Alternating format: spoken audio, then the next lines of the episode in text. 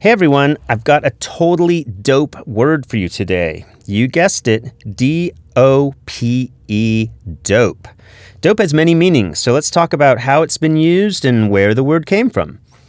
As a noun, dope can mean three different things. It can mean a very stupid person, it can mean inside information, like give me the straight dope, or a dope book. It was a sort of a notebook on uh, racehorses for bettors to uh, get an understanding of their records. Or dope can be a drug taken illegally for recreational purposes, especially marijuana or heroin. It's also a verb. To dope means to administer drugs to an animal or a human athlete in order to inhibit or enhance their sporting performance. It's otherwise known as doping. It's caused a lot of scandal in the uh, in the uh, athletic community. Um, but dope can also be an adjective, now meaning like extremely cool or very good, as in, this Jackie Richards show is totally dope. But where did it come from originally? And which use of it came first? The first use of dope comes from the early 1900s. Back then, dope was slang for a sauce or a gravy or a sweet and sticky syrup. This use of the word dope descended from the Dutch word doop'n, D O O P N, which means to dip.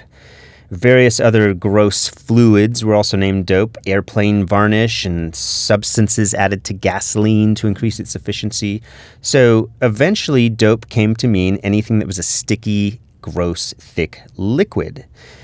Dope as a drug reference first appears back in print in 1886 when the term dope fiend was used to describe opium and morphine addicts. Because of the thick molasses like preparation used in opium smoking that looked like dope, the sticky fluid, dope came to refer to any drug mixture being prepared.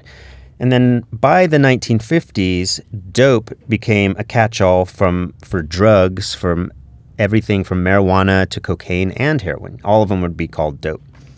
It wasn't until 1981, though, that dope made the leap from a noun to an adjective, and more importantly, from a negative word to a positive word meaning excellent in the emerging hip hop culture. The process by which dope became good is known as inversion or incongruity. In slang, the world is often upside down. Good is bad, bad is good. By this process, square shifted from being praise to being a criticism, freak shifted from derision to a form of pride, and dope from something bad to something very good.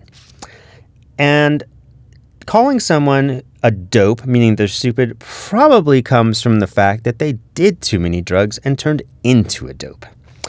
That's it for today. Come back tomorrow for more totally dope words.